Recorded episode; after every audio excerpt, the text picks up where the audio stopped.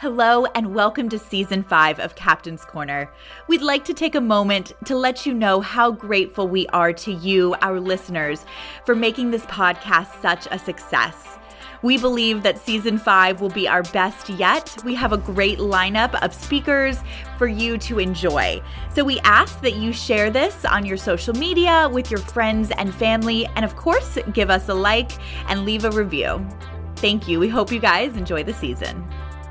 Today on the podcast, we have Commissioner Israel Gaither, the former National Commander for the Salvation Army and United States of America.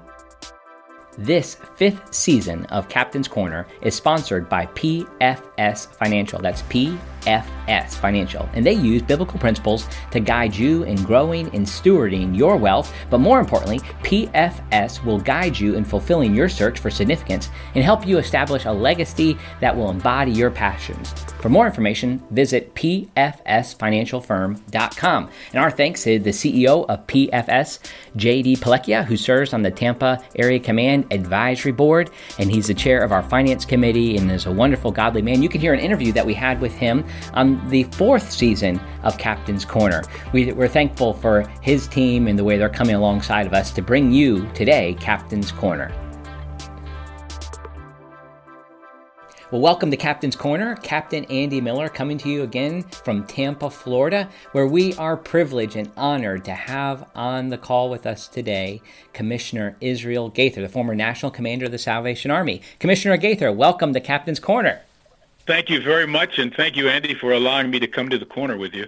This is a wonderful privilege, and I really, really mean it. I'm, I'm so happy to be sharing in this conversation with you today. Well, it's just great to hear your voice, and many people who have been involved with the Salvation Army through the years, even at kind of our community board, our board leaders probably might even recognize your voice from your leadership of the National Salvation Army, but certainly people in the Salvation Army will hear your voice, and, and that will bring back positive, wonderful memories of the way God used you, uh, particularly on kind of a very public presentation level. One of the great speakers in the Salvation Army's history, and I don't mean to just say historical, I mean, it, even now, we're just so thankful for the way God has used you. But as we get going here, I'd just love to hear what's happening with you now. How's retirement? Um, how are you and Commissioner Eva responding to covid nineteen and those type of things? Well, first, l- let me just respond to oh, your sure. earlier, Andy, and, and just say again that um, how much of a privilege it is and has been to serve and continue to serve as a Salvation Army officer. Yes. You know, it's all about grace. Mm. I thank God for his goodness and uh, his gracious care, compassion, redemption, yes. blessing on my life and on Eva's and her family. Mm. It's about grace. And this is You know, this isn't about Israel Gaither. Yes. Uh, I've just uh, been privileged to be just simply a, a server, somebody out of no place who was called into an extraordinary, and I mean it, extraordinary, uh, kingdom venture called the Salvation Army. Mm. A wonderful privilege. And so it's brought us through the years. We've been retired now for uh, fifty-some years, and Uh, Um, here we are in Pittsburgh, Pennsylvania. Wait, wait, you said you've been retired. You've been an officer for fifty years? You've been retired for, for not fifty years, maybe. Well, we, yeah, let, let me uh, let me just say that we retired having served oh. just over forty, forty-seven years. Amazing. As officer. Yeah, and uh, we retired in two thousand ten. I got you. I understand. So that. it's it's been a long um, been a long journey, but a, but a very A very blessed one, and and uh, we we pray of uh, some value to you know to the kingdom and to the mission of the Salvation Army.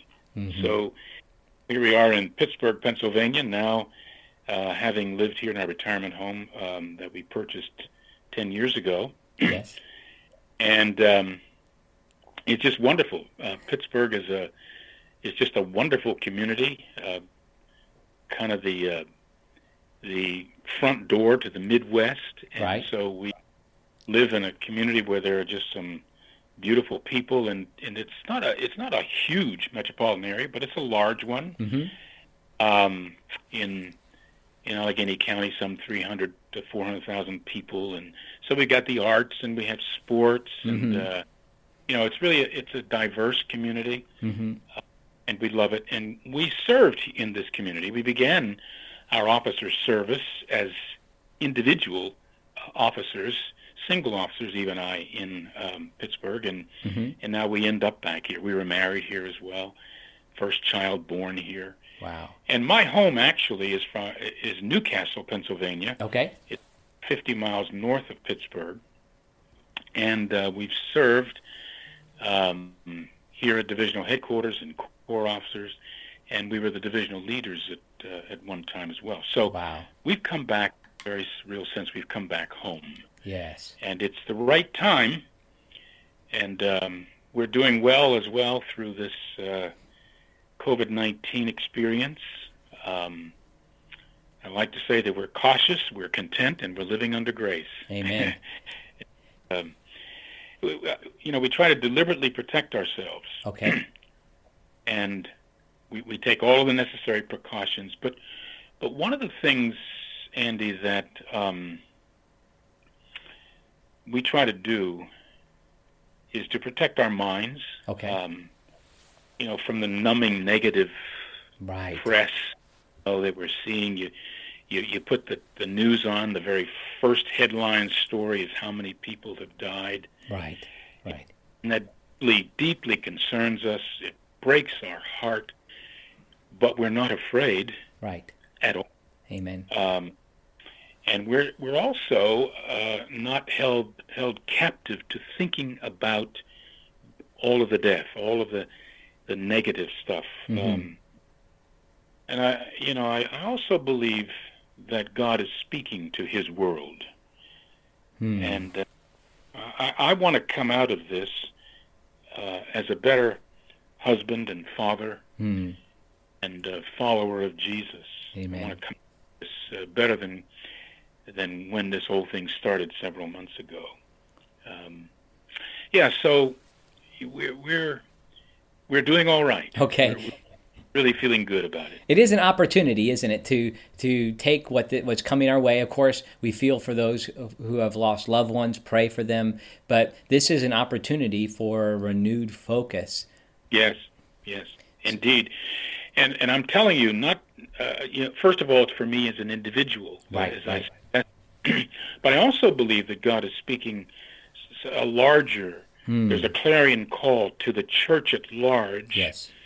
to believers around the world, and to the Salvation Army. I believe hmm. that God is speaking, um, and you know, in my reflections and thinking during these times when I've had alone in my study and. and in prayer and looking at the Word and, and reading, I really want to understand what something of what God is speaking and doing in His world mm. through all of this. Um, what, what does it call from me as a as a husband and father and a server? Um, so I'm I'm learning and and uh, doing, you know, and keeping busy, but in the But in the forefront of my thinking is, um, what, what is God asking? What is He saying hmm. to His world? And I really believe that um, it's a call. Uh, it's a call. It's, it's, it's to come back to Him. That He loves hmm. His Amen. Creation. You know, he, He's and we've had these kinds of discussions with, with people in the community. Um, my next door neighbor, right, standing thirty feet away, you know. His yard, yeah, and I in mine. Uh, you know, um, he's a casual. I don't mean to be judgmental, but he's a casual believer, right? Um, and we've talked about what what does this mean? What is God doing? And so we've had a chance to share what you know, what we believe, what we're feeling, what we're learning. And yeah, I, I believe this is an opportunity for people to um, to wake up, to uh, understand again that. that this is my Father's world. Amen. He has not abandoned it. He loves us and carry us through this. And he's, there's, there's a call back to loving Him, mm. to relationship with Him.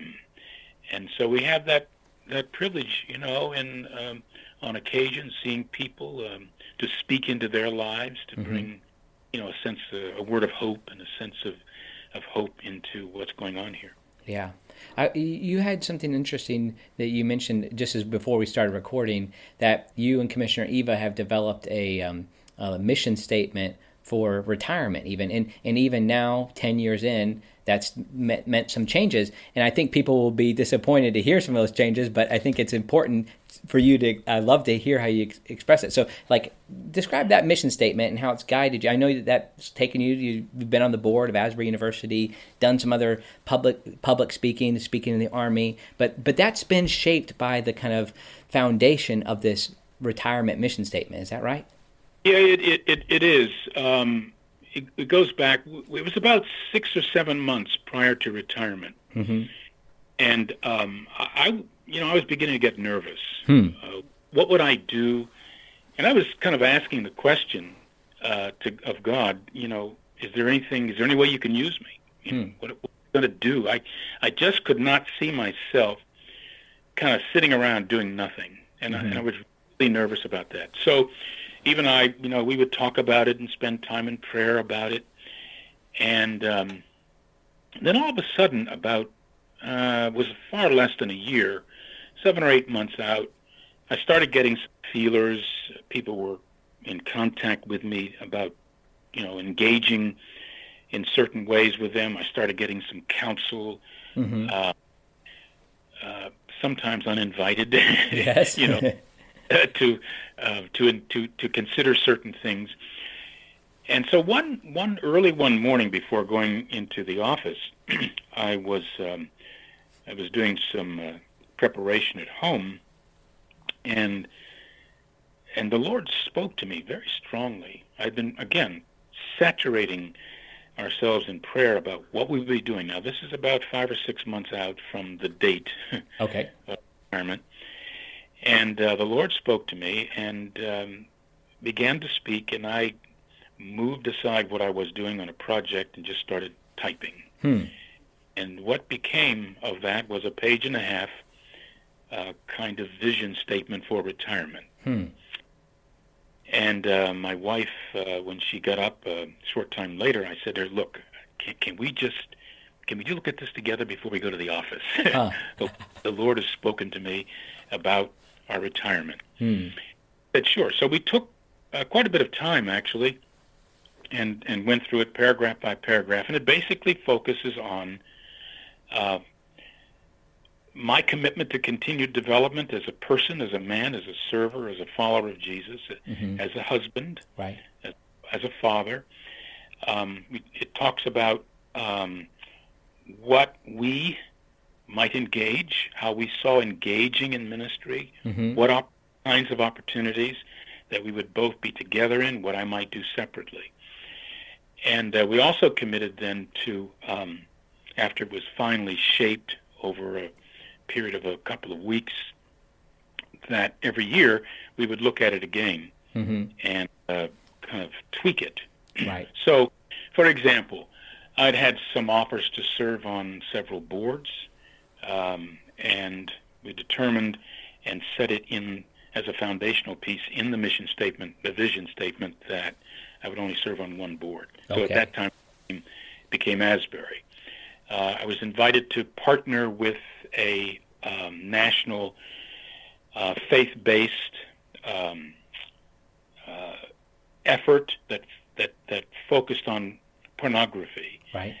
Um, it was a strong. It is a strong uh, evangelical movement in America, and so I was invited to serve with that uh, body and uh, be its be among its spokespersons, and I did that, and that required a bit of travel. Hmm. So things like that, and specialing and speaking, and we determined, for example, that we would not take any overseas engagements. Hmm. We had several that were on the docket that, that came to us, and we said, ah, we've had enough of global travel.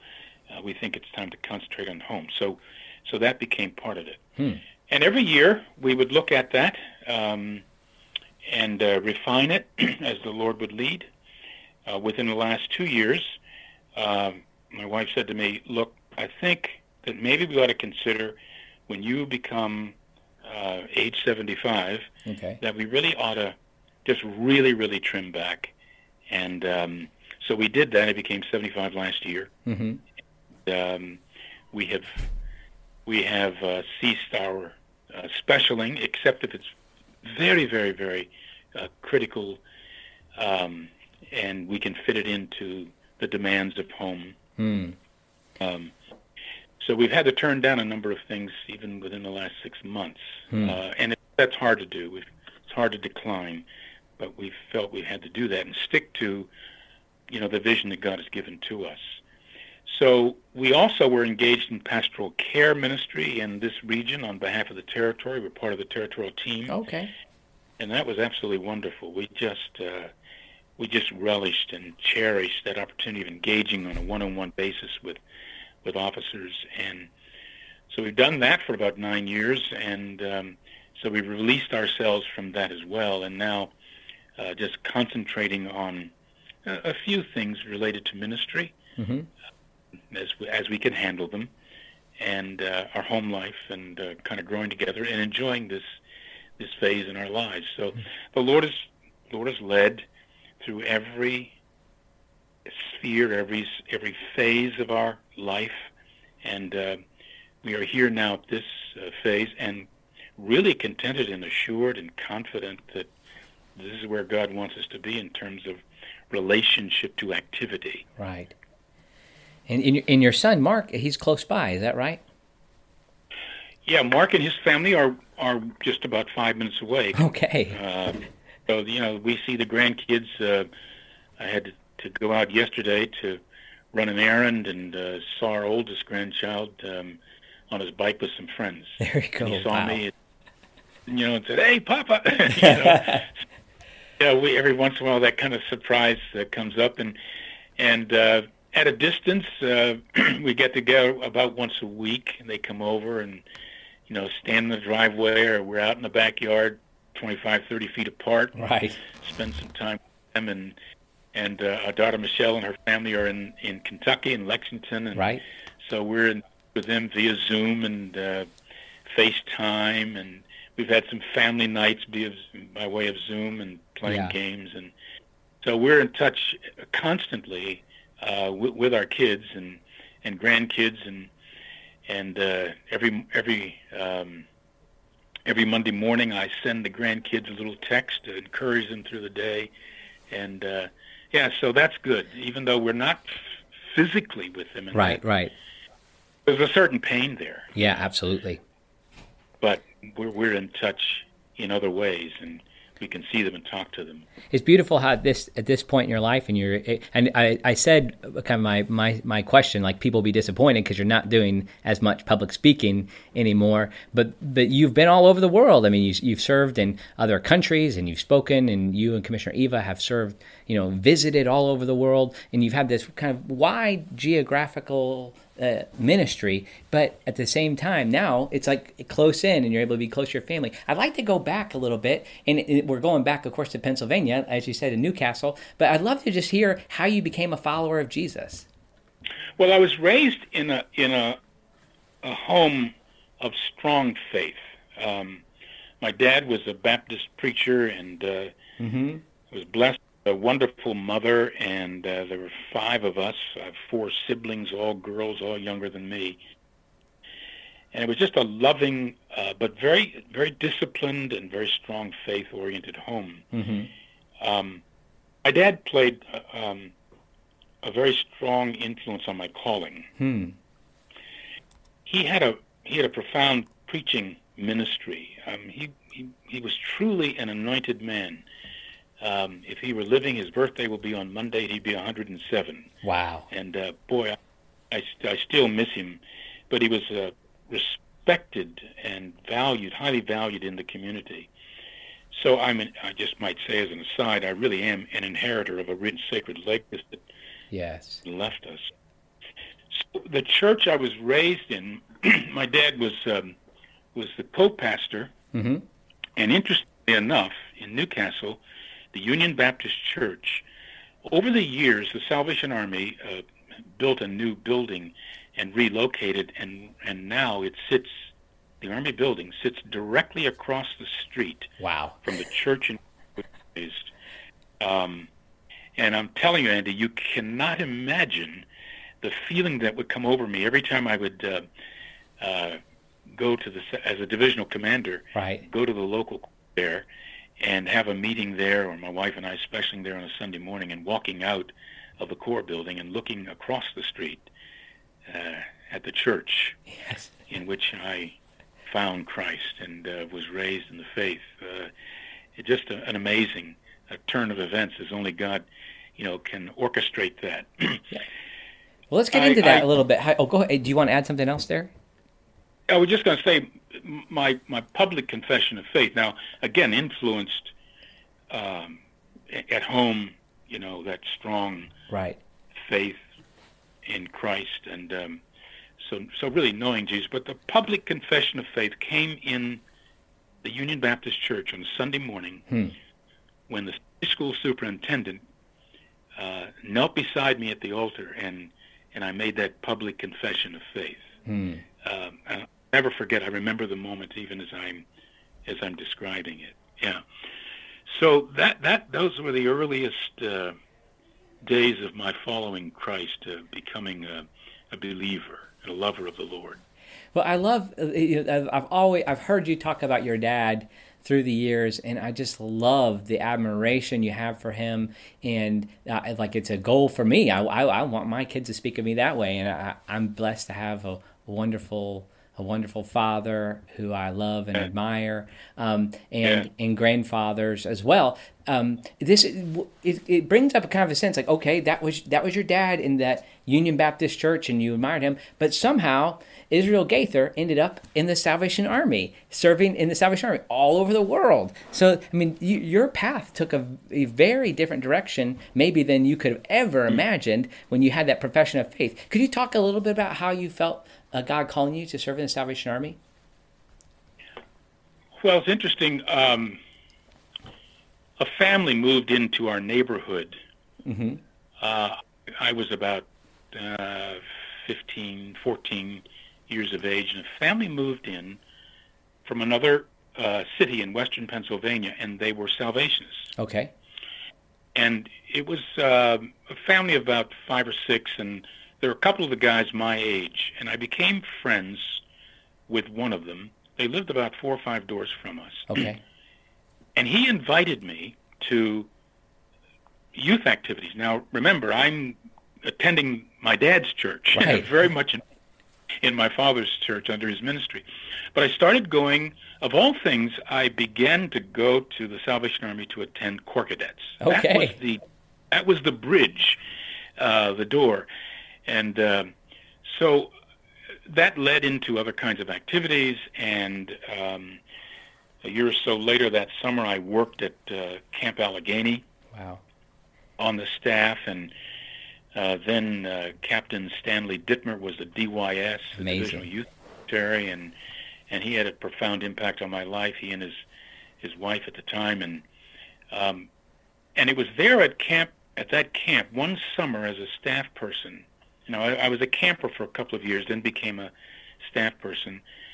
But on a Sunday morning when Captain Dittmer was was uh, preaching, I just felt the Lord speaking to me about becoming an officer. Hmm. Now, unknown to me, uh, my father and the Corps officer at the time, Brigadier James Dial, okay. they had become very good friends through the ministerium in town. Hmm. And they had often talked about me behind my back, about what God might do in my life hmm. and the direction my life might take. This was all going on behind my back for a long time. So that summer, that Sunday morning, when when I felt that urge, uh, I left then. At the end of that summer, came home, and uh, continued to think about it and pray about it, said nothing to my parents. Mm-hmm. But I fought God. I said, you know, I'm not sure, because I, I had some other, I wanted to be a teacher. Oh, okay. That was the, my desire. And um, so I prayed, Lord, you've got to you've got to really prove this to me. Is this what you want me to do? Right. And he did. Hmm.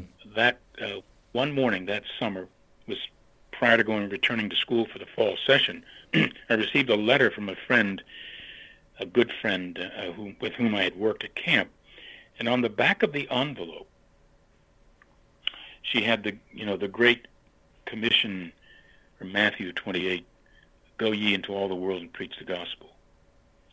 And it was in her handwriting, and that was it. I wow. I knew that was that was God speaking confirmation to me from from that verse, Matthew twenty-eight nineteen. Hmm. Go and make disciples. Wow. And uh, I accepted that at that moment on my porch, uh, reading that the back of that envelope before I even opened the, the card inside. That was what God wanted me to.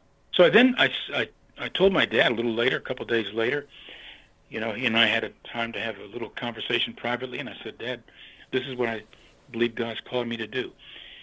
And Andy, you know what he said to me? What's that? "I already know." Oh, wow. I already know. Um, and you're only affirming it.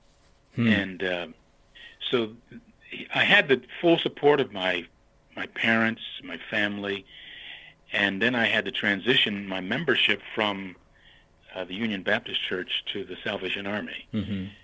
Um, and then began, you know, attending the Army um, full full time hmm. with, with my complete support. Interestingly enough, my dad, uh, his appreciation and understanding of the Salvation Army grew deeper and deeper, and he really he really became.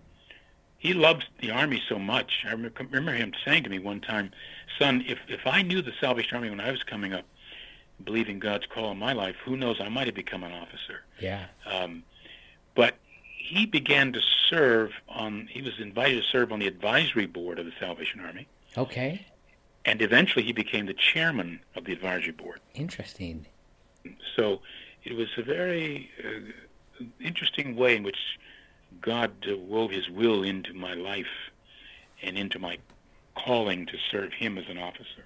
It's amazing, just that beautiful support that comes. Like it, there wasn't a sense, because God was involved in your in your dad's own relationship with Christ at that point, that you were diverting from, you know, your family. You weren't leaving your family. Instead, you had the full support of them as you went off. I mean, so this was a fairly young age, and in those days, more people went in at a young... I mean, were were, were you eighteen, nineteen years old when you went to training? Just just turned eighteen. Wow. You know, because um, I was on my way to, to college. Right. Um, was looking forward to that. Um, actually, I turned eighteen in training. Wow. Uh, so it was really, and in those days, as you say, there there it was more common than not to have younger. Mm-hmm. younger. I was the youngest male in my session and the second youngest in the session. Wow. Uh, So, yeah, that was very, you know, just very, very interesting. And I, I'm not so sure that if I were making the decision myself, if I had had that kind of faith, I would probably wouldn't have done that. Right. But it was a strong, very, very strong urging. And all of the evidences around me affirmed that this is what I ought to, mm-hmm. you know, needed to do with my life. There was no choice, actually. Right. Yeah. was what it was what God was asking me to do. And then the the confirmation and the support of my parents. And there were a couple of, of my session mates who, because they uh, had a calling on their life to be officers and uh, chose to pursue that, were rejected by their families. Yes. There were one or two in our... So I, I never took for granted the support I had uh, from my folks. Wow. So let, let us fast forward a bit, you, and I'm sure there's some things we, we could learn from your time in training, but you end up um, getting appointed back to Western Pennsylvania. Um, but it was in that period where you met Commissioner Eva, and could you talk to us just about um, you know your your coming together and what challenge that represented as an interracial marriage for the Army at that time? Yeah, uh, Eva and I were session mates. Oh, okay. She she she from Sydney, Ohio. Mm-hmm. A small town just north of Dayton, and um, we were in the same session. We were friends, you know, mm-hmm. casual friends, but we were both commissioned um, to different appointments back here in Pittsburgh. Okay. um, and she assisting at the Corps on the uh, eastern end of the city, and I was at, at the, in the northern sector of the, of the city of Pittsburgh. Okay. And it just so happened that the Corps officers with whom we were uh, assigned were good friends. Okay. And they would often, wonderful people, and they would often get together, and so they would invite us to come along, you know, with them for their fellowship in each other's homes and um, different activities. And so we said, okay, yeah, well, you know, we'll do that. Well, then that drew us closer together, and out of that our friendship uh, deepened and uh, love blossomed. So wow. we um, we then indicated uh, to our leaders that we were interested in in what they called at the time official engagement. It's funny those yeah. those terms from those days. You yeah. had to have permission then. See, this is an army. So that became that launched into a real significant issue for the Salvation Army. Mm-hmm. Sure. At the time, there were no other uh, interracial officers in the Salvation Army in America. Mm-hmm. There was one interracial couple in the Trent College in Chicago uh, who were interested in each other, um, and they were forbidden their relationship, and they had been asked to leave. They, oh, wow. they, their, their cadetship terminated. Now, happily, they moved some years later after they married. They moved into the eastern section of the United States, into the Eastern Territory, and uh, remarried and and uh, regained their rank and were commissioned, and mm. and they served well. Wonderful. Uh, at this point, there really there really was no active Salvation Army officers who were pursuing an interracial relationship and who wanted to serve as an officer. So this was. Um, This was a challenge to the Army. Mm-hmm. Thank, in our path was then Brigadier John Waldron. Yes. And uh, he he believed us, believed mm. in us. Yes. Our divisional commander, and um, followed us closely, uh, was a wonderful, he was one of seven men in my life who influenced me deeply, profoundly. Mm. And so he took the chance and said, okay, um, we'll just see how this goes hmm. before we we give approval for your engagement. And uh, a short time later, um, it was approved. He hmm. could do that. So then the question of, okay, the marriage. So there there was some testing that, that um, he wanted to see. He was having conversations with the territorial leadership, and... Um, So they moved Eva out of Pittsburgh. At the time now, then I was in Aliquippa opening a corps. Okay. And uh, they moved her to Erie, Pennsylvania, in charge of what was then a Scandinavian corps. Okay. She went as a corps officer there. So so now we're, rather than fifteen minutes away from each other, we are now an hour away. Interesting. Wow. And so he wanted to see if this would really last, if this meant something. Hmm. So um, after a year and a half or so, two years, um, obviously it did last. It, it was for real. Yes. So Eva was moved back to Pittsburgh in charge of the same corps to which she had been previously appointed to assist out of mm-hmm. training. And by the way, an African-American dominated corps. Hmm. And I'm in Aliquippa opening a corps um, in a cross-cultural setting with no blacks, um, hmm. uh, ministering to a white congregation. Hmm. Um, the Salvation Army struggled with this, approving the marriage. Yeah, uh, I understand later from the official records, to which I then had uh, opportunity to see, that the request would not be undertaken by the territory. They passed it on to international headquarters. Wow. At international headquarters, they kicked it back, not wanting to make the decision, to the territory. Hmm. The territorial leadership kicked it back to the desk of John Waldron. Oh, interesting. And said to him, look, we're going to leave this to you. You know the couple. and we'll leave it to you. If you agree, um, that's fine with us, but there must be certain understandings. Hmm. And one of the things that John Waldron told us that he was told as he considered the case was that we were to be told that there would probably come a day when there would be no more appointments hmm. for us. Hmm. And that we would probably have to then resign our officership. Wow. Little did they know. And it was um, daunting at that time. I'm sure. But we prayed it through and felt, no, this is what uh, God has called us both individually to be Salvation Army officers. Right. God has, call- God has called us into marriage. And so now we're going to stay the course. Hmm. And John Waldron, in essence, said, good, I'm on your side, I'm with you. Wow. Um, he then, along with my father, actually presided at our wedding. Okay. Pittsburgh, and um, uh, what a marvelous experience and event that was. I didn't know about uh, John Waldron's influence on your life um, until I read Henry Garape's biography of you, and... Oh, yeah. And so that was really interesting to me because not somebody who, I don't know, he might have been promoted to glory by the time I was born. But, of course, his influence has stayed on with all of the volumes he's edited um, and all the things he's put together yeah. on Salvation Army thinking yeah. and theology. And so it's, a, it's interesting that th- this person who is really, his influence continues to this day through his writing, but also through you. Yeah. And um, I'm yeah. just so glad to hear his name brought up here and, and the courage that he took as a...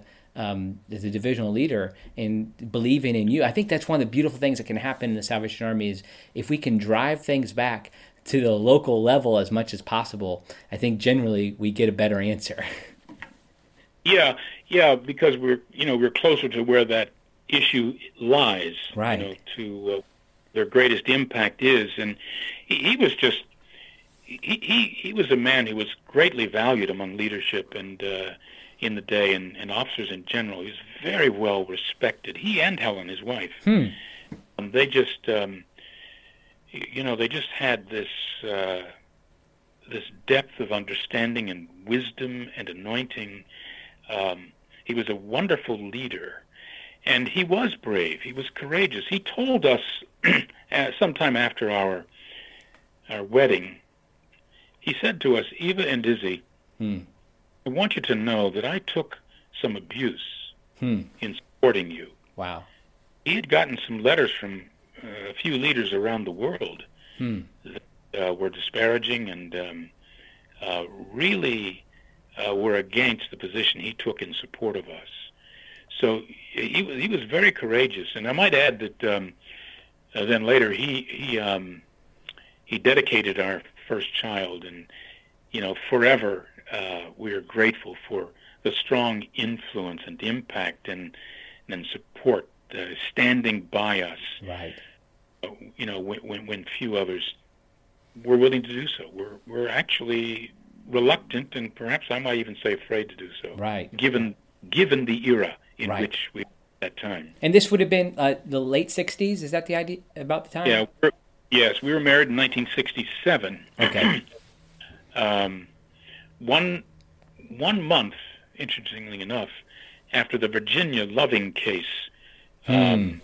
struck down and uh, interracial marriage was Amazing. allowed in Virginia, it was one month one month after that event. Um, so it, it was a it was a different time in America, and and we you know we even had to face some issues within the Army. Mm. Mm-hmm. Now, during that era, I might say, and I grew up on the edge of the civil rights era. I grew up in a in Newcastle at that time when there was a colored Y M C A mm. and a white Y M C A. Okay. The white Y M C A had the indoor pool and the gymnasium. The colored Y M C A was a kind of a large house with a pool table, and and outside was the uh, basketball court. We had this.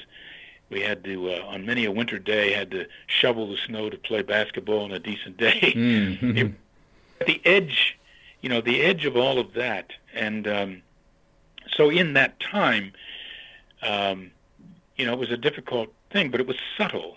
Hmm. Uh, there was a subtleness about the, the disapproval and disengagement of, and uh, how people felt.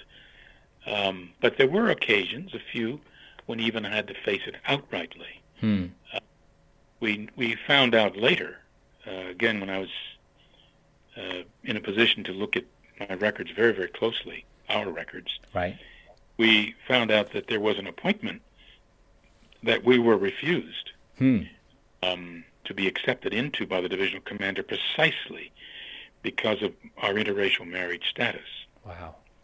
And we'd often wondered why we were not appointed to that division, because it was, um, you know, it was cross-cultural, it was um, a lot of African-Americans, and mm-hmm. uh, it was, uh, we often wondered about that. It was a metropolitan area. Yeah. And um, now we know why. Interesting. And, and I dare say, had we known that as, as a young married couple, yes. you and I probably would not be having this conversation. Interesting. It would have been so hard on you to, to realize that that was what had happened. You might have even left. I mean, exactly. Officers, yeah. We would have opted to do something else if we knew that we were in uh, this kind of organizational environment where such racial prejudice and bias and discrimination existed. Mm-hmm, mm-hmm. So, but we knew it was there, right? And we're part of the, you know, we're part of the uh, of the group of, of black officers calling attention to right. it uh, from our leaders. But uh, we didn't know the personal impact to that degree in that instance mm-hmm. uh, on personally.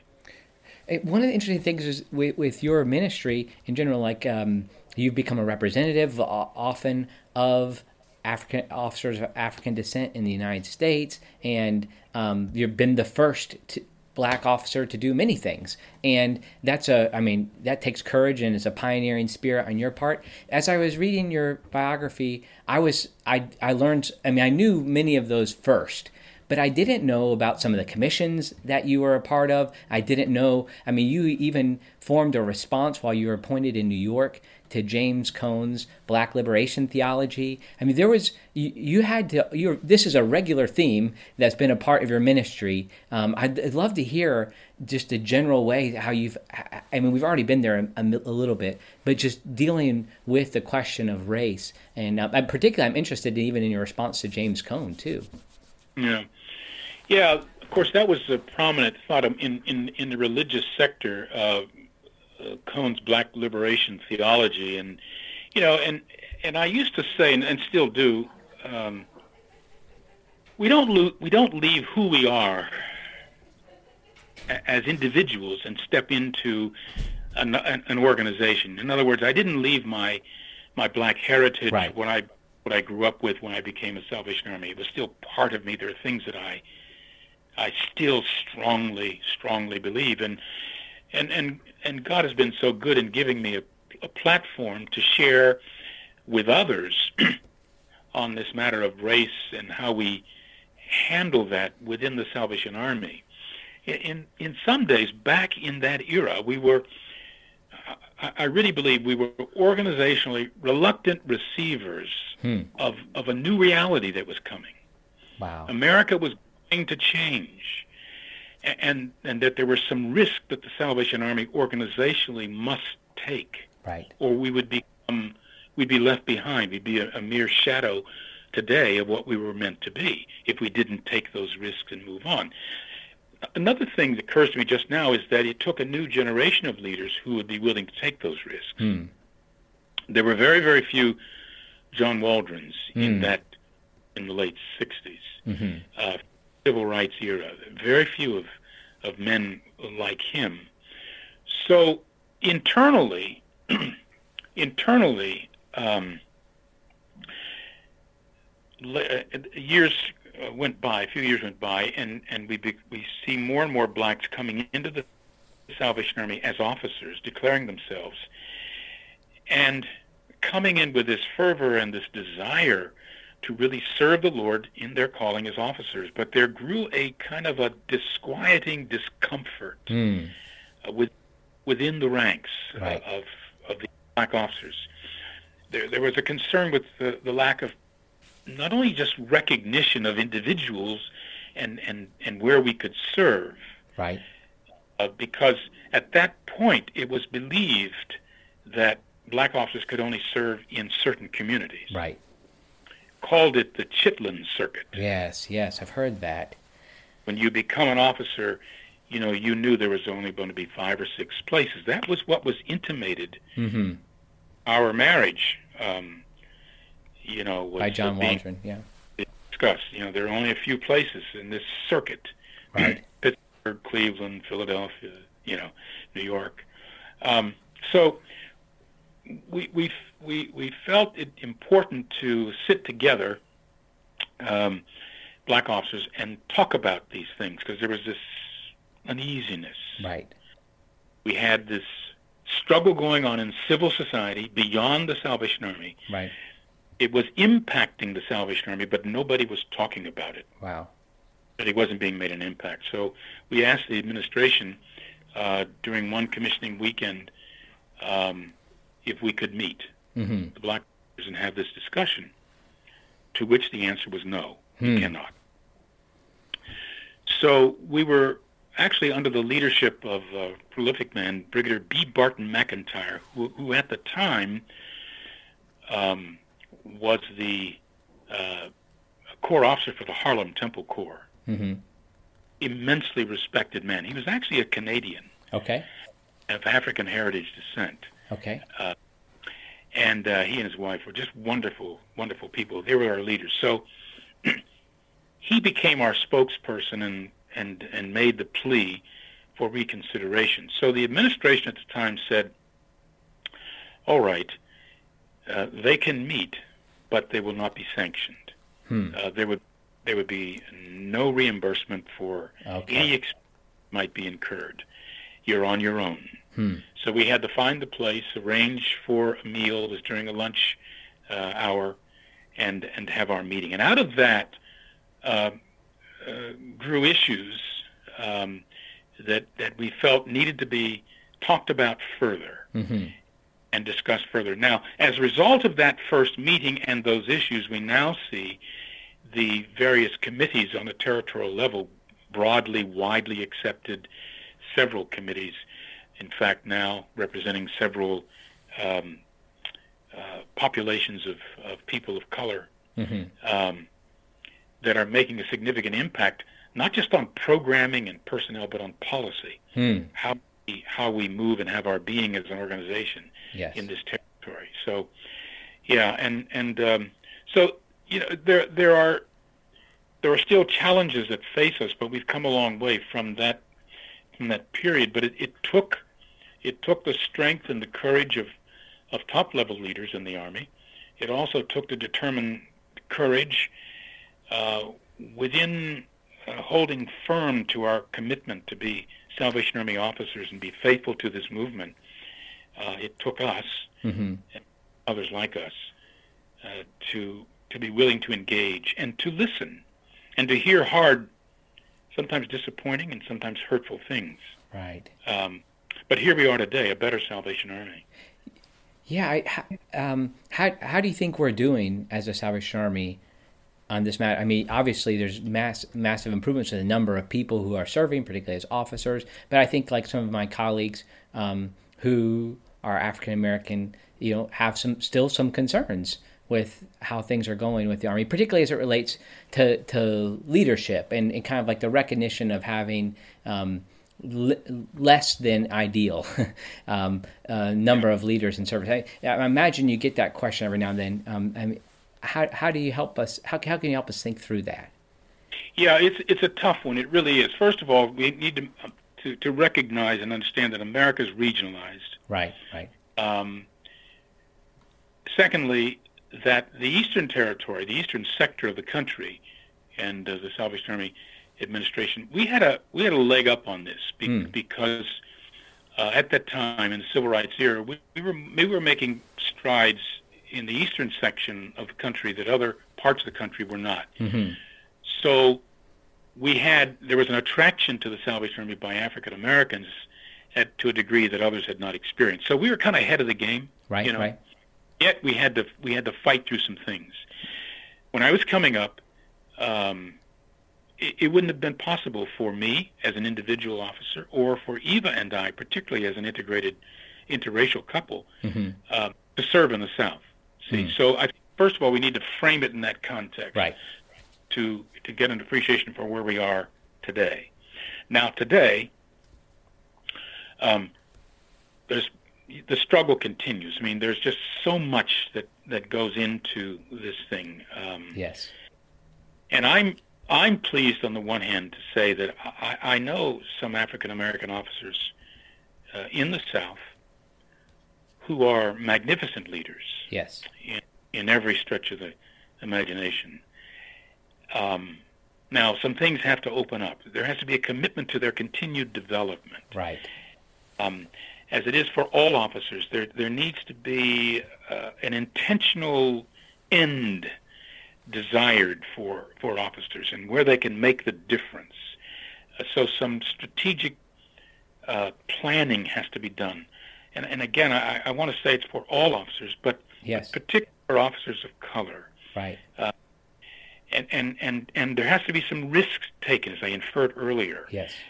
to, to, to place people in and take some risks. Now, one of the things, interestingly, Andy, when I was coming up, when we were coming up together, the first three appointments to to staff responsibilities, headquarters responsibilities, the first thing that I presented to my leaders when we got our appointments was, why are you doing this? Hmm. It was the first question three times. Why are you doing this? And I answered my own question in a way by saying, if you're doing it because I'm black, I'm not interested in that, that appointment. Interesting. Wow. Not interested. I said it three times in three, the first three staff appointments. Hmm.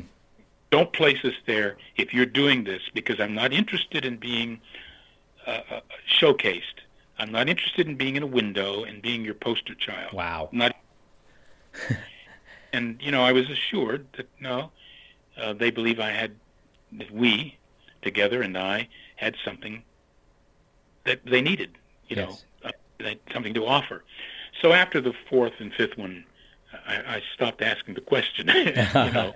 Well, um, it was it was evident that, I mean, and I think that your own ministry and the fruit would have been evident that that would have, uh, maybe even to your, your own your own soul, you'd have a sense that, yeah, this is this is right for me to be here. And maybe even your own interaction with them would have known that it wasn't some um, affirmative action quota system that was making that happen, that it was it was people knowing Izzy and Eva and knowing that they were the right people for these appointments.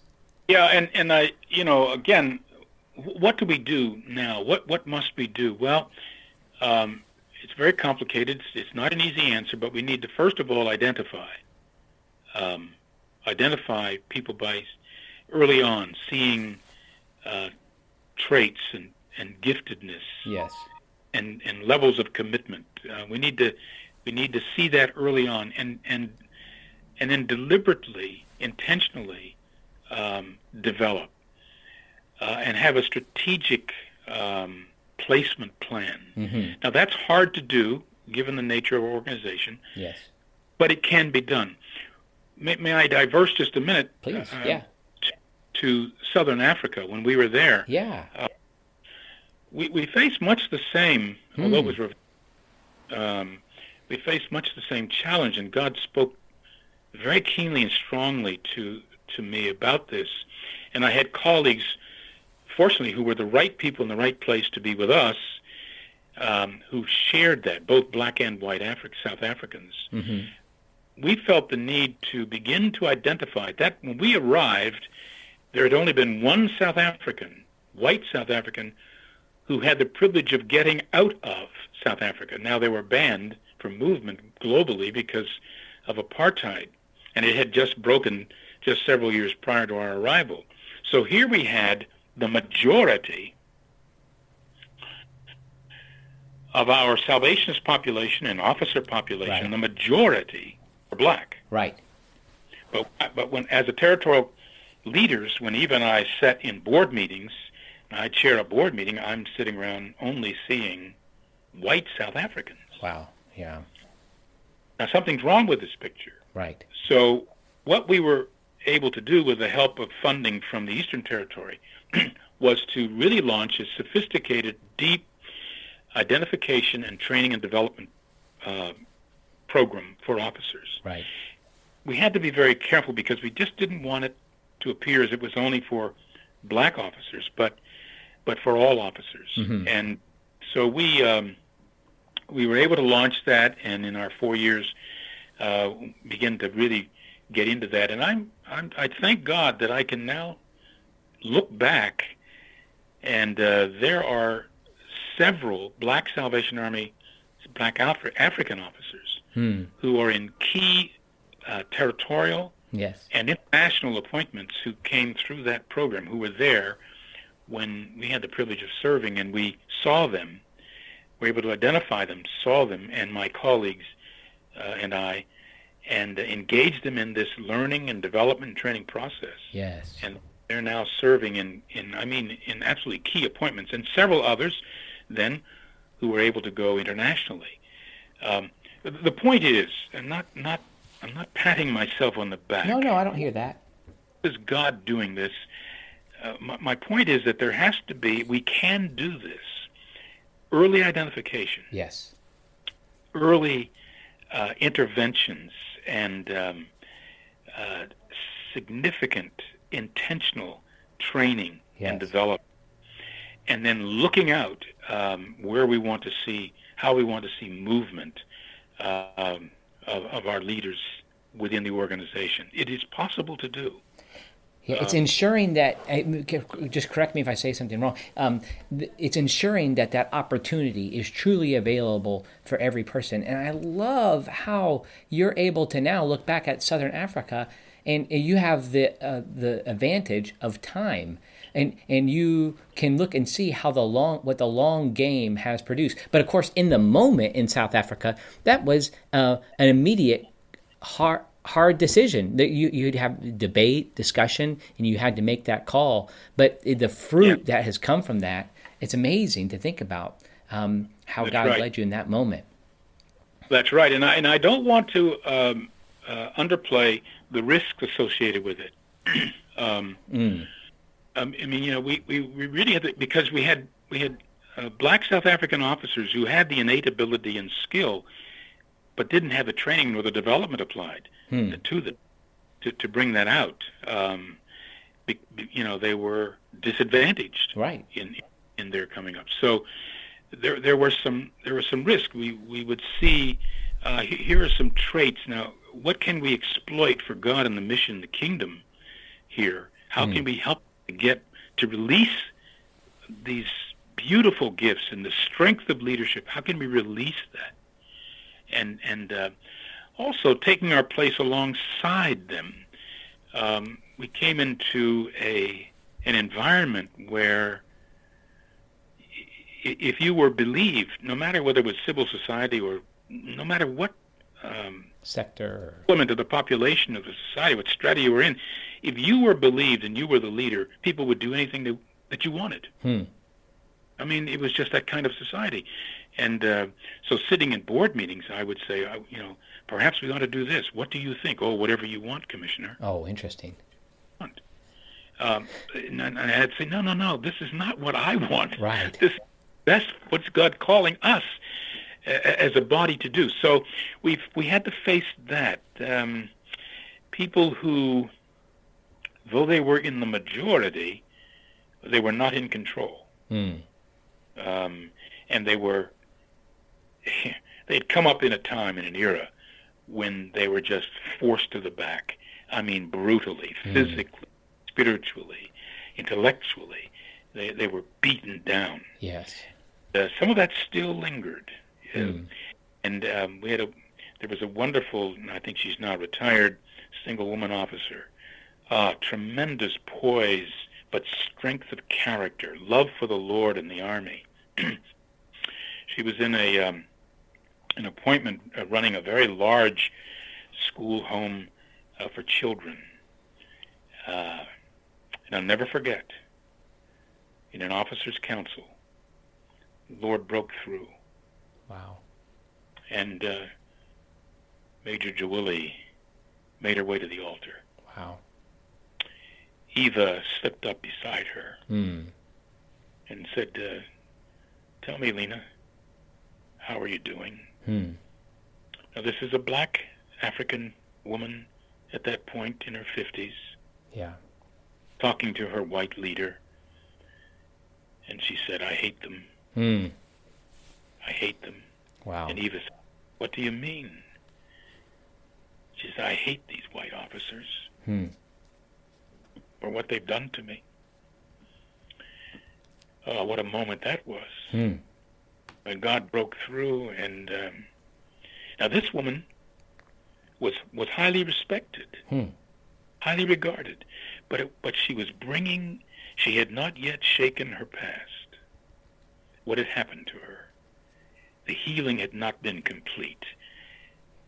There were scabs, sores, mm-hmm. there were oozing, and uh, God did a marvelous work in Major Jawili's life that morning, hmm. officers' councils.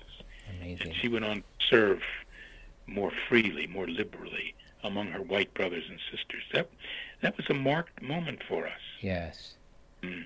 I love how you bring that in, because the one of the things that can be missing from some of our discussions that end up, you know, focusing on the sociological realities that are present and the way to combat them is, you know, we can get into discussions about, um, you know, critical theory, intersectionality, all these things, yeah. systemic issue. I mean, I'm not knocking any of that, but the Christian perspective, what we, what we're, what the Christian message brings is what you just described, is forgiveness. Yes. um, yeah. Like this, yeah. this is a this is a part of the of the cure. And now this doesn't mean that we ignore sin where it has clearly happened. Yeah. But we still need. We're all in need of forgiveness. But also, you see, we have to be willing to step into the story mm. of others.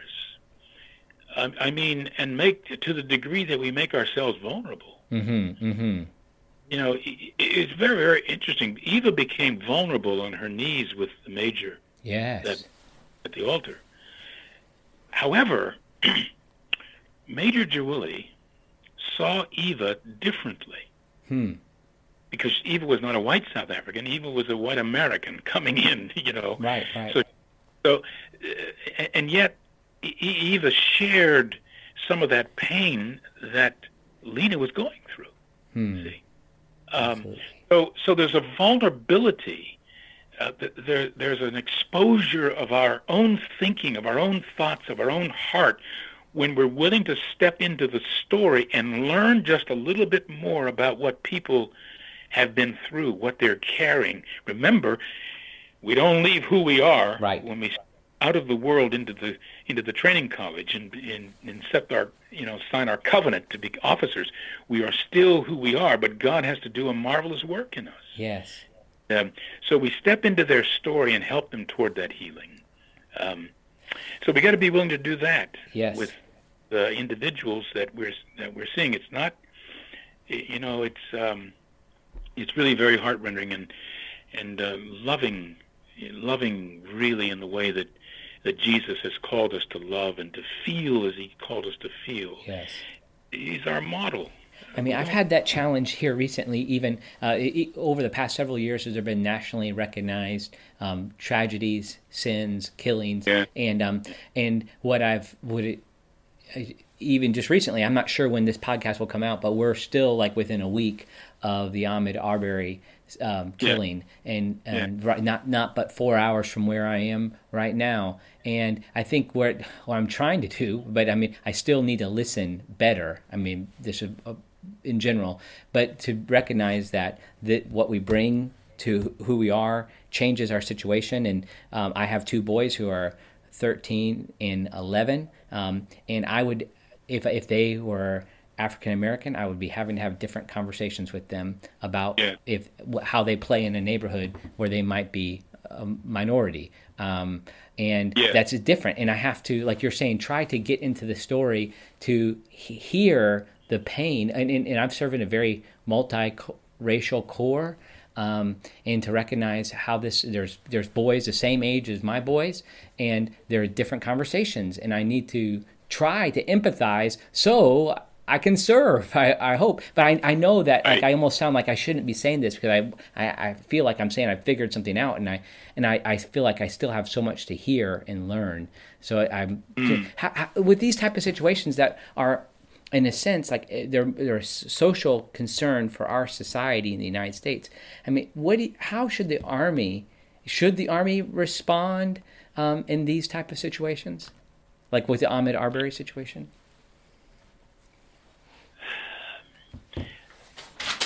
I, I, I think I do believe that there is a um, that there is a, a position of service, of love. There's the, there's a word that we can speak. There's a presence that we can bring in, into these uh, kinds of situations, into this one. Mm-hmm. Um, I do believe that. The the tightrope that we're walking in a windstorm is that these things become so politicized. Right, right. And um, we we have to be certain, and I believe we, we we're called to do this, is to be apolitical, um, and and to bring in yet um, truth. Right. Speak speak truthfully. Speak for justice. Right. And and I think that this is, you know, as I've read and and viewed the reports on this as recently as early this morning, new information still comes out, but we have to stand for truth and, and, and, and justice. I, I believe that if Jesus were present, walking today, as our Lord, yes, he would call for that. Yes. I believe that. He would call for that. Truth. Justice. Now, how we do that um, is the... Um, That, that's where the the difficulty comes, the challenge is. Let me suggest a couple of things. Oh, I'd love to hear it, yes. That, you know, if we, I think we need to speak unafraid. Right. Um, and speak with our organizational integrity. Hmm. The Salvation Army is listened to across this country. We can, we, we can prove that we know what we're talking about because of who we are as a a myriad people, right, who populate the Salvation Army. So we can talk about truth and righteousness and justice and respect and value and honor. We we can do that because that's who we are. We can prove that.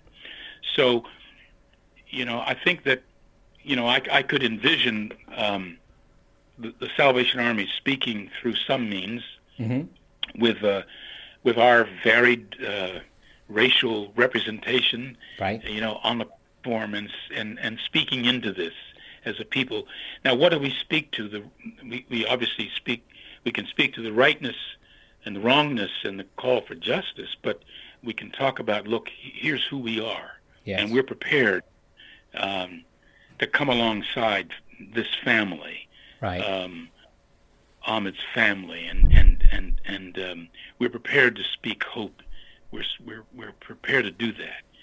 Um, here's what the Bible says about justice and how justice ought to be applied. Here's how uh, authorities ought to be looking at this from a biblical perspective. Yes. Um, what would Jesus, how would he judge this situation? And we can talk about that, you see, because we have that experience. Mm-hmm. Um, I think we also can... Uh, employ responses that uh, that that speak strongly about the higher and the better way to live, mm-hmm, as um, together.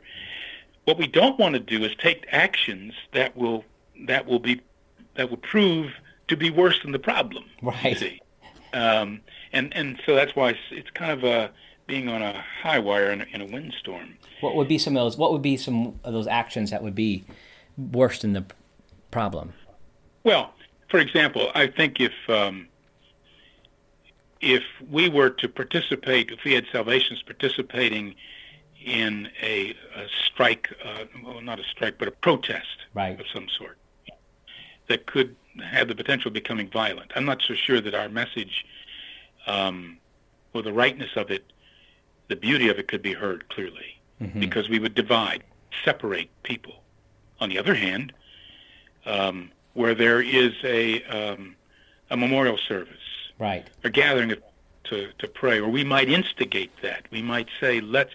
We might call for that from a community because we have, we we're we have the veracity, we have the validity. We can do that. We yes. can say, look, let's have this community come together. Let's bring um, the Arbery family yes. uh, together.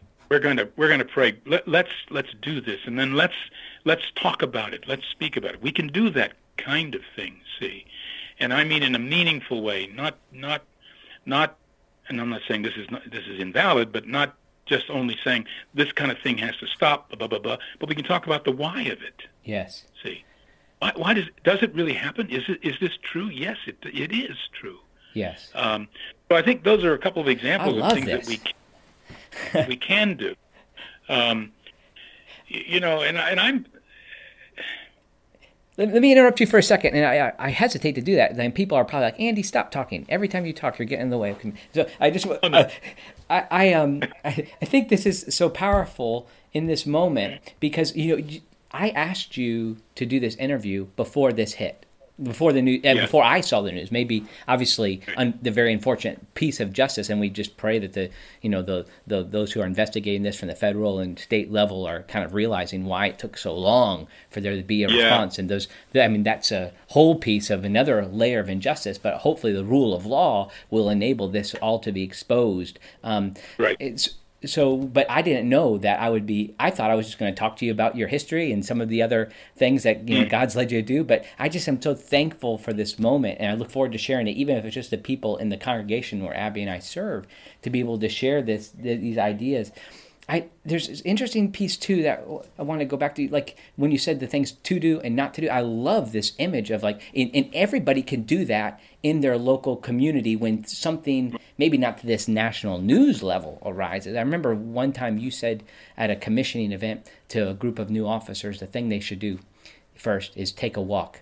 Not to send an email, right? Like, get outside and go see. And, and, and there's a way we could respond as in uniform publicly to these situations. Uh, let me uh, go ahead. I'll let you respond to that. I have, I have one one more piece on the racial item I'd like to cover too. Well, no, I I, I think it's right. See, again, w- you know, we're in the community and we're serving, but we've got more power than I. Our voice and our presence has much more power than I sometimes think we realize. Hmm. And I think that there may be times and situations where we are reluctant to use the authority that that God has given us, that God has granted us, the authority of our presence and the authority of our voice. Um, wow. And it may be because, and rightly so, I understand this, because of everything becomes so politicized. Right. Everything. Right. And it's so hard to stand that middle ground without falling into the political uh, traps mm-hmm. that are there. But nonetheless, if we speak to these things from a biblical perspective, as as followers of Jesus, yes, what is Jesus calling us to do?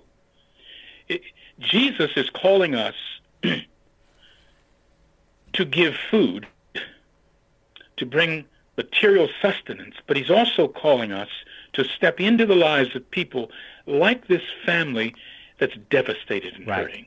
Right. Calling us to do that, see, as well. Calling us to walk through communities where there is injustice, where there is uh, this hatred below, where, where you can't, you don't, might not feel comfortable in, in walking through the community, but he's calling us to walk in those places. Right. Just Jesus would do. Yes. And to walk boldly, wearing our uniform, you know, hand in hand with those who don't look like us, who don't talk like us, you yes. know, um, and, and and demonstrating by our presence and our voices and our movements that um, it is possible, it really is possible to live and to make this a just society. Yes, amen. And um, I might also say one other thing. We cannot be afraid when we speak to call out evil. Mm-hmm. To call out sin, to yes. call out wrong, to call out injustice. Now, we do that. We we re- we really do do that. We do these things around the world, and quite frankly, in some places in the world, we're doing it with great effectiveness, perhaps mm. even much more so than we're doing it in America. Mm. But to speak into the world and exposing and calling out biblically, from a biblical foundation, not from what we feel as individuals, you know, not because we feel assaulted in our own soul, though we do, but that's not, that doesn't drive it. Right. What drives it uh, is a larger, is really a larger purpose. See, I, I, I, I've been through this. I've, uh, as a youngster, but yeah. also, but also as a Salvation Army, an adult. Hmm. Uh, you know, I, I know what it means to be uh, targeted because I, because I'm black. Yeah. I remember. Um, Been several years ago, we were in Florida mm-hmm. for a vac- family vacation.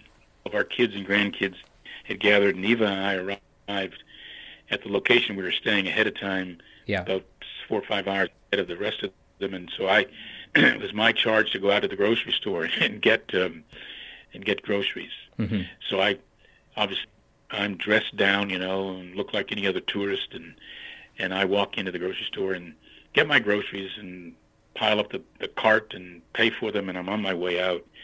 As I'm on my way out, one of the uh, staff persons from the grocery store calls me aside, hmm. pulls me out of a, there are probably ten or twelve folks right beside me, mm-hmm. white people, and he calls me out.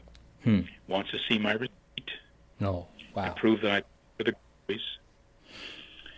So I said, no. Oh, wow. Here's here's here's my receipt. I paid for these. I'm an honorable man, but I want to see the manager of the store. Hmm. And I want to see that person now. Wow.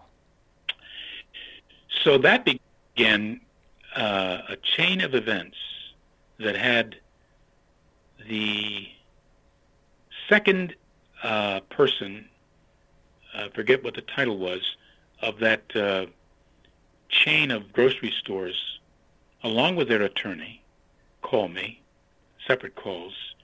The only reason why the um, president of the company did not call was explained to me that they were in a uh, shareholders meeting. Hmm. Um, but I used my voice as a person um, to speak and to, and to call out that injustice. Wow. Because I felt very strongly, I knew that, I would, and they agreed. Wow. Their top people agreed. Now, as a result of that, their policy changed, hmm. and I was assured um, that that was going to happen, and still, still pray it's in it's in play. The point is, we have voices. Yes. You know, we, we can speak, and we can speak from truth. We can speak from relevance. But but even if we don't, we can we can speak from a biblical, passionate love that calls for truth and justice and fairness. Amen. Uh, in other words, Andy Miller doesn't have my experience as a black man. Right. But you can still you still have a responsibility to speak from what you know to be right. Right. See, and um, so you, you know it, it it it calls for that, I think, from us individually as followers of Jesus, yes, as well as organizationally with a powerful voice. Yeah, uh, thank you so much for being willing to share that story and also the uh, apply it to this very situation for us speaking out. I'm interested how you said, like, you know, probably not something the Salvation Army should be a part of, protest. And there might be some people who are listening now like, oh man, I really wish you would. And th- let me just back up a little bit in your history to your time in New York. And um, that that would be a little bit of the difference probably to the way, like your very reasoned biblical response to Black Liberation Theology Um, in, in James Cone, like there, that would be a difference. Like th- he would say, no, like we need to stand up for this. We need to fight um, in a, in a public yeah. protesting sort of way. Could you just distinguish a little bit, like how how you've kind of wrestled through um, that side of the Christian witness?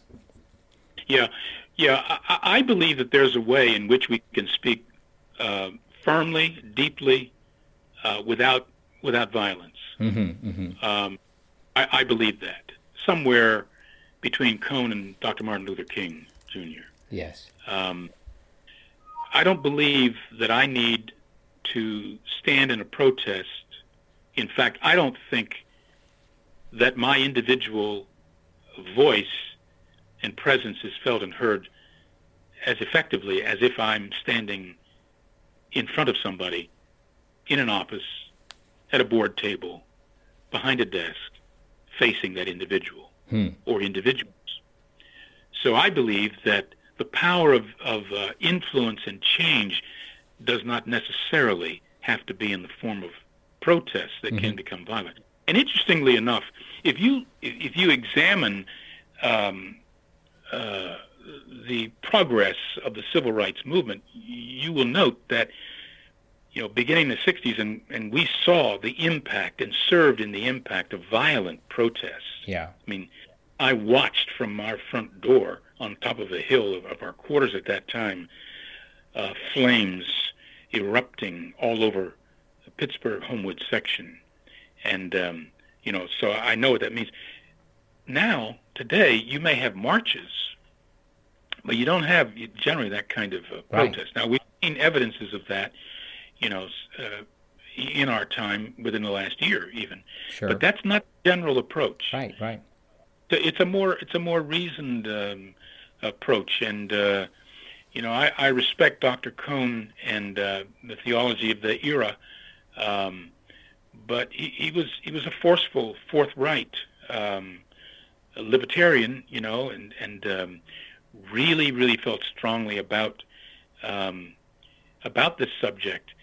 I feel strongly about it as well, but I don't I don't I don't think we change things by engaging in strong protest that could lead that could lead to violence, because what it does, it shuts off people. Mm, mm-hmm. How are you going to get people to change if you turn them off? Wow, yeah. You get them to listen if they close their eyes and ears to your voice hmm. um, that's coming. And, and why do we need to reduce ourselves to the kind of unjust behavior that's been thwarted on us? Right, interesting. Just... See, that just... That just doesn't make sense to me. Mm-hmm. Um, you know, if I want to disarm you, I'm going to disarm you with reason. Right. Uh, I'm going to disarm you that way. I'm not going to disarm you if I if I pick up the same battle tools mm. that you throw at me that you pick up against me. I'm not going to disarm you. Mm-hmm. I don't, not at all. I, I, I believe, and I have seen, that the disarming factor comes Uh, when I throw something up against you that you're not really expecting. Hmm. See?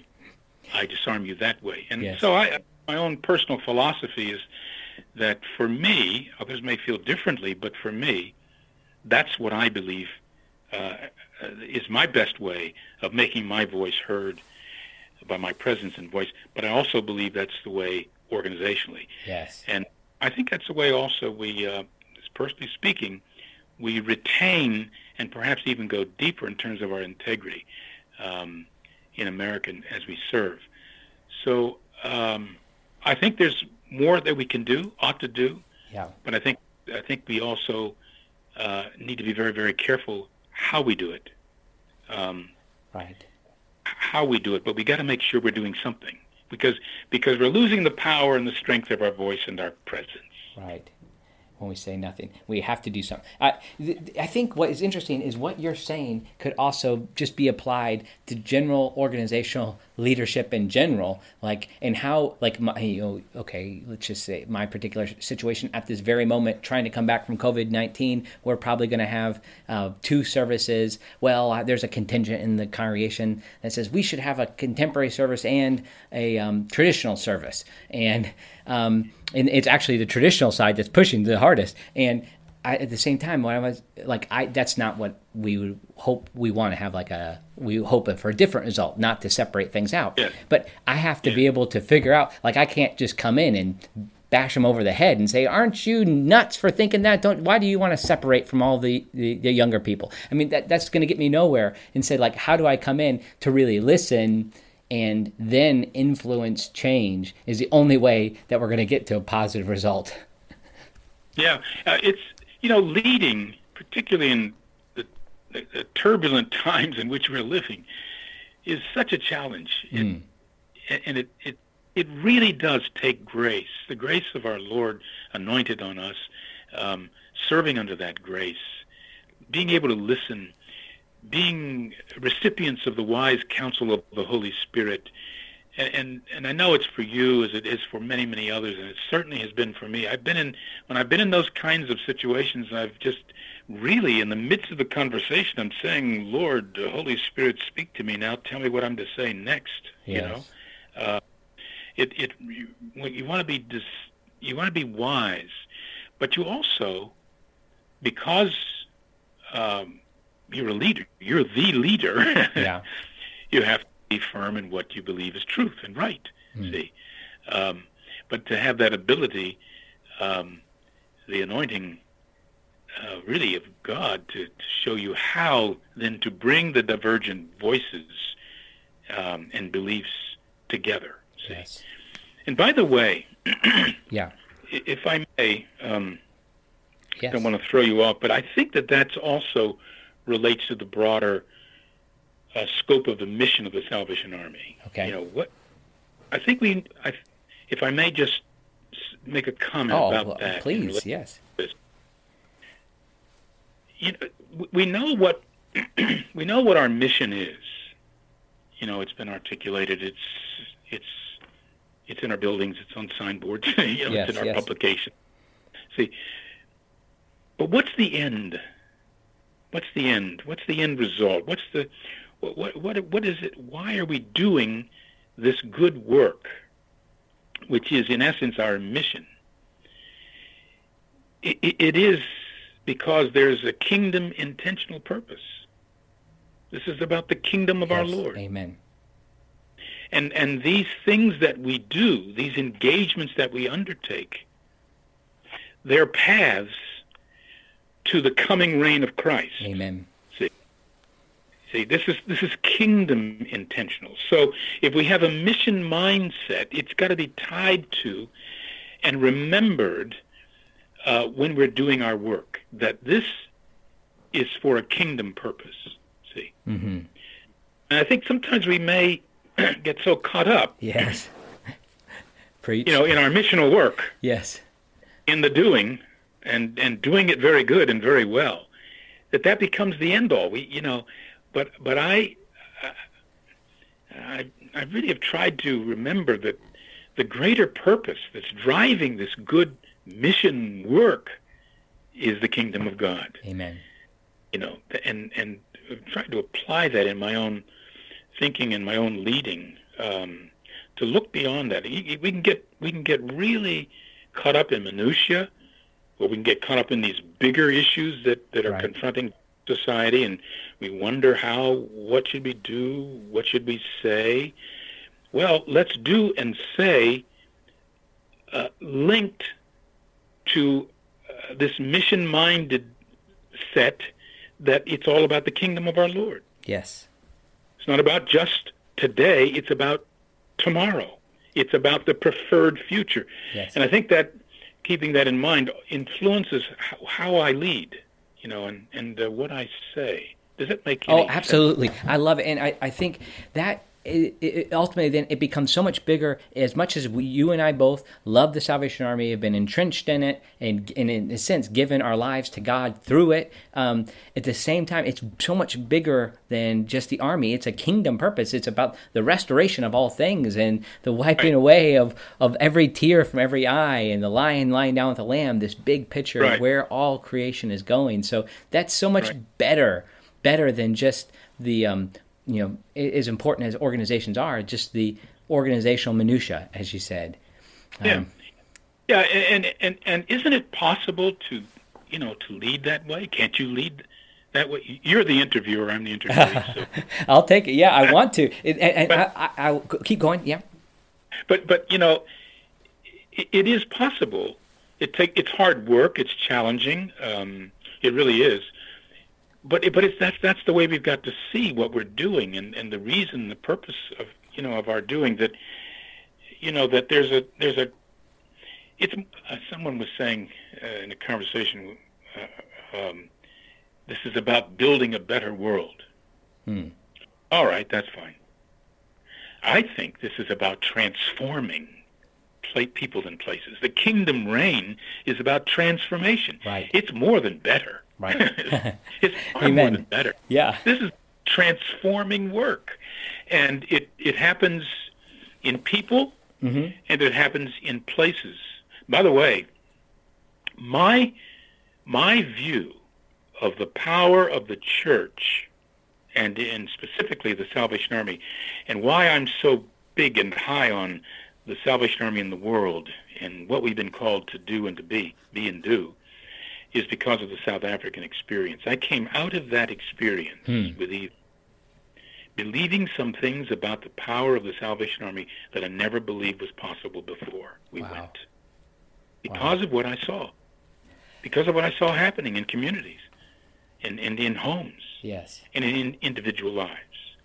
Um, And its, and, and its influence in society, doing the exact things that you talked about, how we could respond here by speaking unafraid, uh, by speaking truth, and speaking, right. like I, I love those three points that you made. This, uh, it, it, it just want to highlight, like you, you also served, you know, I wanted to go through just your points. I don't have time to ask the other questions I sent you, or you don't, I, I appreciate every minute you've given me. Um, but you, after there, you went to the United States Eastern Territory for just a short time before you um, were called upon by General John Larson to serve as the International Chief of Staff, and then came back Um, to the United States to serve as a national commander here. As I'm hearing you talk about South Africa, I this is my little plea, and I think I'll, there'll be many people saying amen to it. While I I would love it if you could write these, like write your experience down of what happened in South Africa, and so that it'll be available. And I know you have a very gifted daughter who's a great communicator.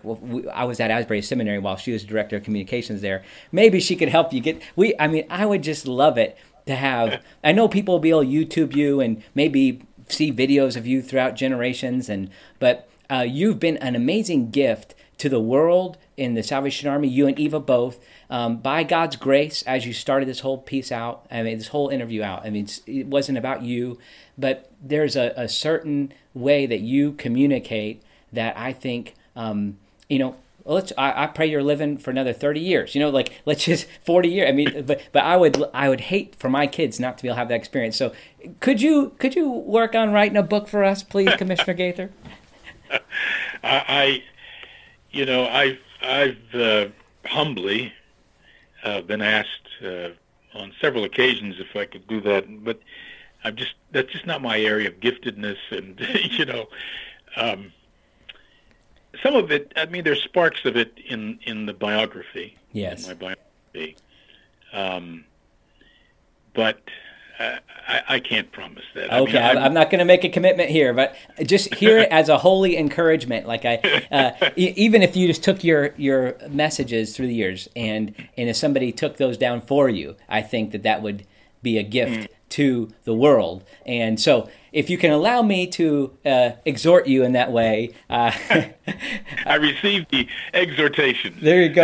It, it's a compliment, and it's a way that, you know, God's used you in my life. I remember the first time hearing you preach was when I came to, uh, you, I think Mark was a student at Asbury when I was a visiting, and I heard you there, and, you know, dozens of times now. And, um, and, and also just the way here I, you know, I, I was... I was my first appointment came while you were national commander, but I just appreciate the personal way that you've connected with me, and um, even in this call, it's a real gift to me, and I, I thank you for it. I think others will benefit from it as well. Well, I'm I'm the receiver of a of a special gift. Um, you are a gift, um, and this is not you know just trying to return your very kind and humbling words, but. Uh, I don't say what I do not believe. Mm-hmm.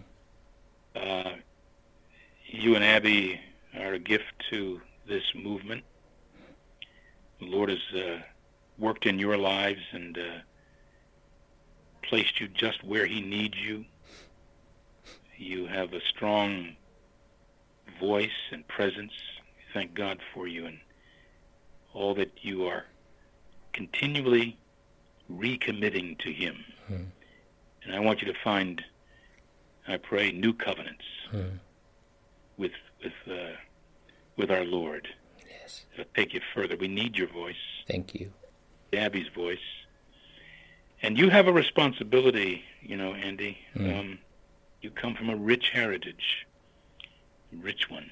Mm. Yes. Your dad and mom and, well, you know what your grandfather and grandfather yeah. mean to Izzy.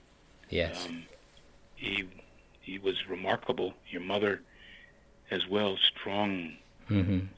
strong proponent of this mission. That uh, your dad has a special place in my life. Mm. Um, yeah, I've well, served close, uh, close for just a short while under your father's leadership. Grandfather, that one, but that's okay. I, I, your, or your grandfather. Yeah, yeah your grandfather. And um, just um, the marvelous way in which, even at a distance, he, he, he impacted my life. So you've got a rich heritage there as well. Thanks for saying that. As many others, yeah. you know. And I think it's important that we remember where we've come from. Amen. You know, um, and well, he loved you. I, My grandpa loved you, and that was uh, very clear. I mean, I, I, you know, and he didn't talk about everybody, but he was, you know, and he, in a sense, like you, you, you, you took the same appointment he had, but also served on the Asbury board like he did. And there's many ways that you did, you, you know. And, and I know he, your time in the Eastern Territory together too. There's a lot that uh, ways your paths converge, but it was often something he had a lot of pride in you and the way God was using you and Eva. Uh, God is good. He yes. places us, and you know this. You and Abby know this uh, as we do very, very strongly. He, he places us when we're in full surrender and commitment to Him. He places us in the right place. Yes. The right places at just the right times. Um, as we serve Him, and and uh, we, we're the benefactor. We It's all about grace. Yes. Just, I mean, it's just about grace. Thank God for that. Yes. His grace. Amen. It's His work, our response. Yep. Well, Commissioner, thank you so much for joining me. I know I, I think I told asked you for half an hour, and I took an hour and a half, but I, I thank well, you for I, every moment. It's gone by very quickly. It's been, it's been a privilege and a joy. Thank you so much, Andy. Yeah. Bless you. Keep strong, well, safe, and our love to Abby and the children. Yes, and to Commissioner Eva. All right, God bless you. Thank you.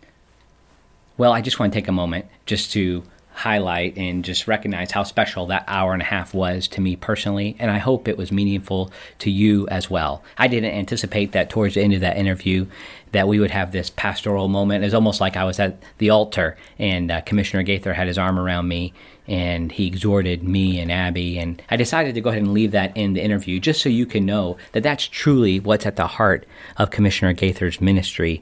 And uh, I've I've experienced that before, but to be able to share that here, I hope can be an example for all of us to try and take the careful approach to our words, but yet prophetic and biblically rooted, um, pastorally significant moments, just how he started the interview, the careful way he answered the questions. I think it's also important, too, to recognize the, the very specific way he spoke into these uh, complicated issues, particularly as it relates to racism, um, his own interracial marriage, and the way he addressed that. You don't, you hear grace in those words. I mean, these are, this is just a powerful hour and a half that I had to spend with him. And um, I think it's also interesting, too, often you, you might have heard him saying the words truth and justice, and I felt like he was going to add the American way into that. But I mean, j- even just the way that he highlighted justice. Notice, too, that he didn't necessarily use the word social justice to that, at, to modify that. I think that's interesting. Now, I think most of the Salvation Army officers and Salvation Army ministry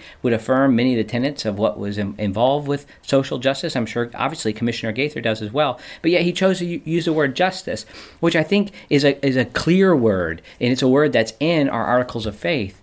Um, it's interesting where the word just comes, that says we are justly exposed to the wrath of God. And I, I just think the, his words are very particular and sensitive, and um, I, I learned so much in that interview, just in the way he interacted with me. Thank you for putting up with me and my bumbling along, trying to uh, kind of respect these holy moments and the very clear um, action points he gave us.